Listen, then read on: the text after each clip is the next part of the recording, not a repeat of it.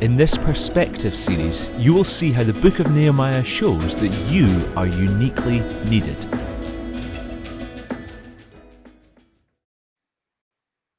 Hey, so chapter 6, further opposition to the rebuilding. Now, what we saw in chapter 5 was Nehemiah helps the poor, like, you know, the poor cannot wait. Well, the resounding message from Nehemiah chapter 6 is that God cannot wait. Now, it's not that God is impatient, it's just the fact that God is full of purpose and he has specific times and deliverables that he wants, not because he's like, you know, some taskmaster whipping us or he's just saying, oh, come on, guys. No, God is full of purpose. And you have been uniquely made to fulfill some of the purpose that God wants to see on the earth.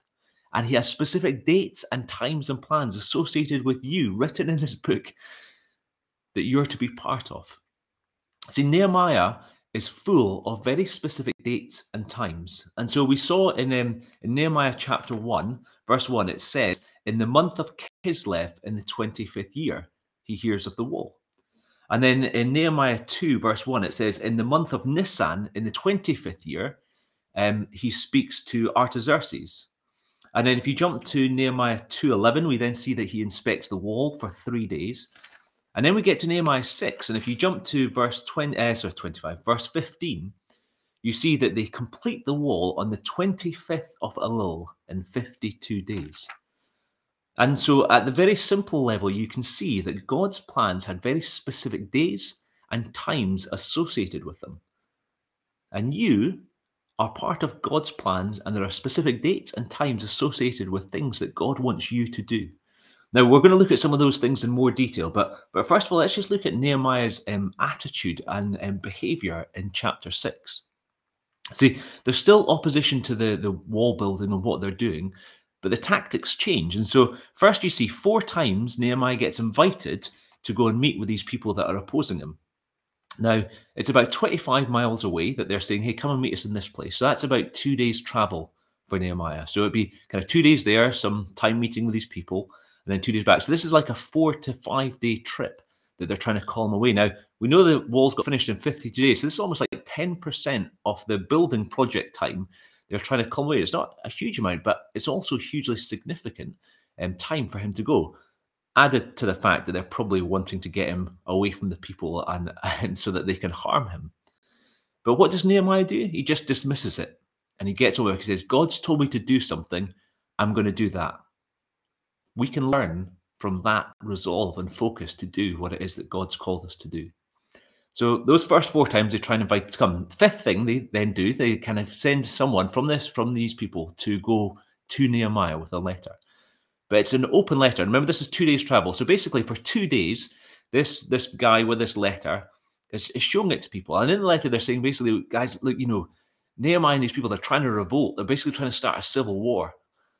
And so this guy's walking with this old letter, trying to basically stir up in the nations and the people around them, basically anger and, you know, kind of basically hatred and fear towards what it is that Nehemiah and the people are doing. And so for 2 days, he's basically bandying about this letter everywhere he can. And finally delivers it to Nehemiah. What does Nehemiah do? Well, he doesn't retort with his own open letter, send it back saying, hey, go and tell everyone this. He doesn't actually even worry about being misunderstood. Politely, he declares the truth of what is actually going on. He declares truth. He prays. What does he do next? Gets on with the work that God's called him to. Because he knows that God is full of purpose and God has called him to this, and the plans of God cannot wait. We can learn from that. The third type of opposition that happens is a friend, I'll put that in open quotations, a friend comes and gives him a prophetic word and says basically, let's go and hide in the temple. There are people coming to kill you. Now, this person was shut in. So basically, you know, they're not someone that's out and about. And so actually it even heightens the sense that, oh, maybe this genuinely was something where God had spoken to this person, because how else would they, you know, be able to kind of, you know, sort of be influenced by people around them? And in verse 10, you see that this friend is proposing to meet him in the holy place, just outside the holies of holies. This was territory for priests only. You can go and look at Numbers 18:17. And so what's Nehemiah's response? This is a friend saying, I think before God that these people are trying to harm and kill you, and come and meet me in this priest-only place and we'll hide out there and keep ourselves safe. Well, Nehemiah's response is incredibly interesting. He declares truth about his character and his identity rather than believing this, what we find out is a deception from someone. He basically says, like a man like me. Now, that's not pride speaking. He's just saying, I have responsibility and I have a character that means that a man like me cannot go and do this thing. He says, someone like me can't go into the temple. He knows that that is priest-only territory. See, Nehemiah knows who he is. He knows who God has called him to be. He knows what God has called him to do. His identity in God is absolutely secure, which allows him to rebut what is effectively an attack against him. And we can learn from that as well. There's a brilliant book by a guy called Dale Mast called And David Perceived He Was King, which talks all around identity, and it is genuinely a powerful book to go and spend time with. And actually, interestingly, it's only after he dismisses this, word from a friend that Nehemiah discerns that actually it was deception and it wasn't true. And again, it's interesting. Sometimes the circumstance God allows us to experience is that we might only, after we've made the decision to stand firm in God, discover the true source of what was, kind of temptation or this kind of distraction or this lure away. Nehemiah only discovers it after he's rebutted this attack. And so what you see in Nehemiah 6 is he fights past threats, fears, misunderstanding, persistent enemies, the deception of a friend, false prophets. He fights against sin and going to the Holy of Holy places because he's absolutely focused on what God has called him to do. God has told him to do something, and Nehemiah knows that God cannot wait.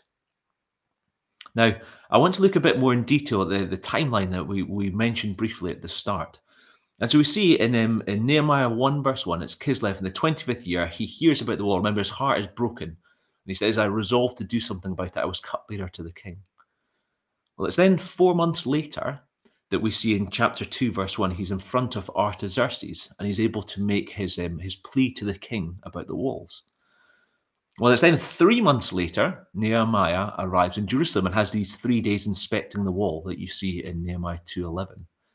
And then they start building straight away, and 52 days later, the wall's complete. So, this is a protracted period of time. He hears about it. 4 months later, he's in front of the king. 3 months later, he's in Jerusalem. 3 days exploring, and then 52 days to build the wall.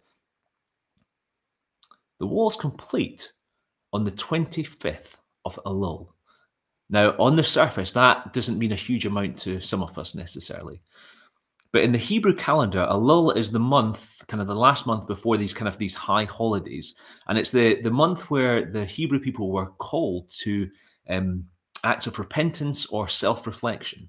And interestingly, the four letters that make up the Hebrew word Elul are believed to be an acronym for the phrase from Song of Songs. Now I write this down. Ani liddodi vidodi Li. I am my beloved and my beloved is mine.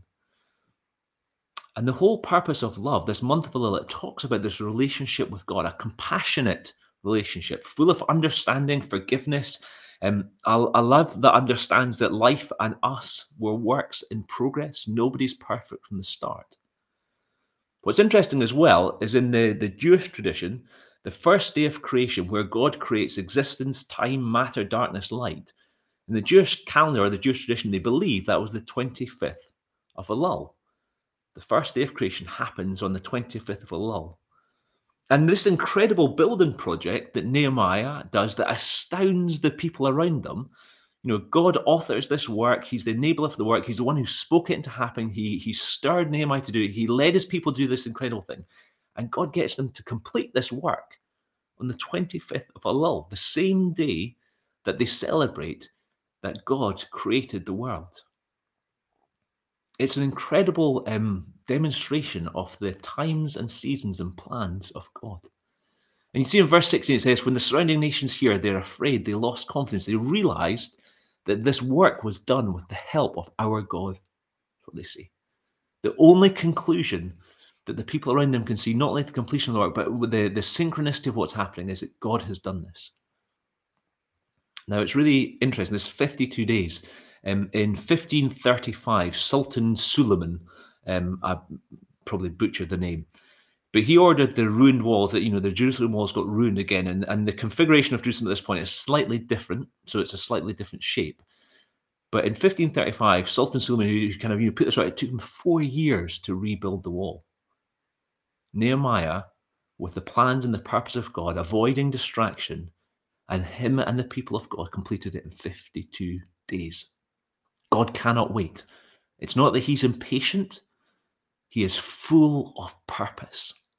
God's plans have specific dates and times and people associated with them.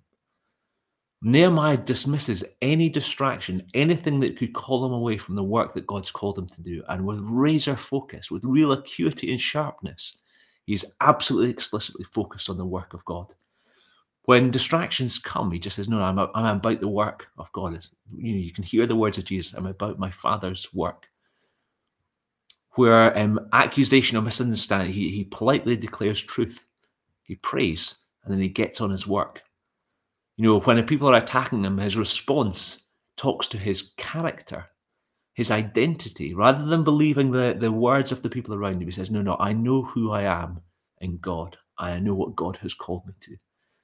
And he fights past fears, misunderstanding, persistent enemies, false prophets, all these things, even against personal sin. He's able to fight against them because of this, because he's focused on what God's called him to do.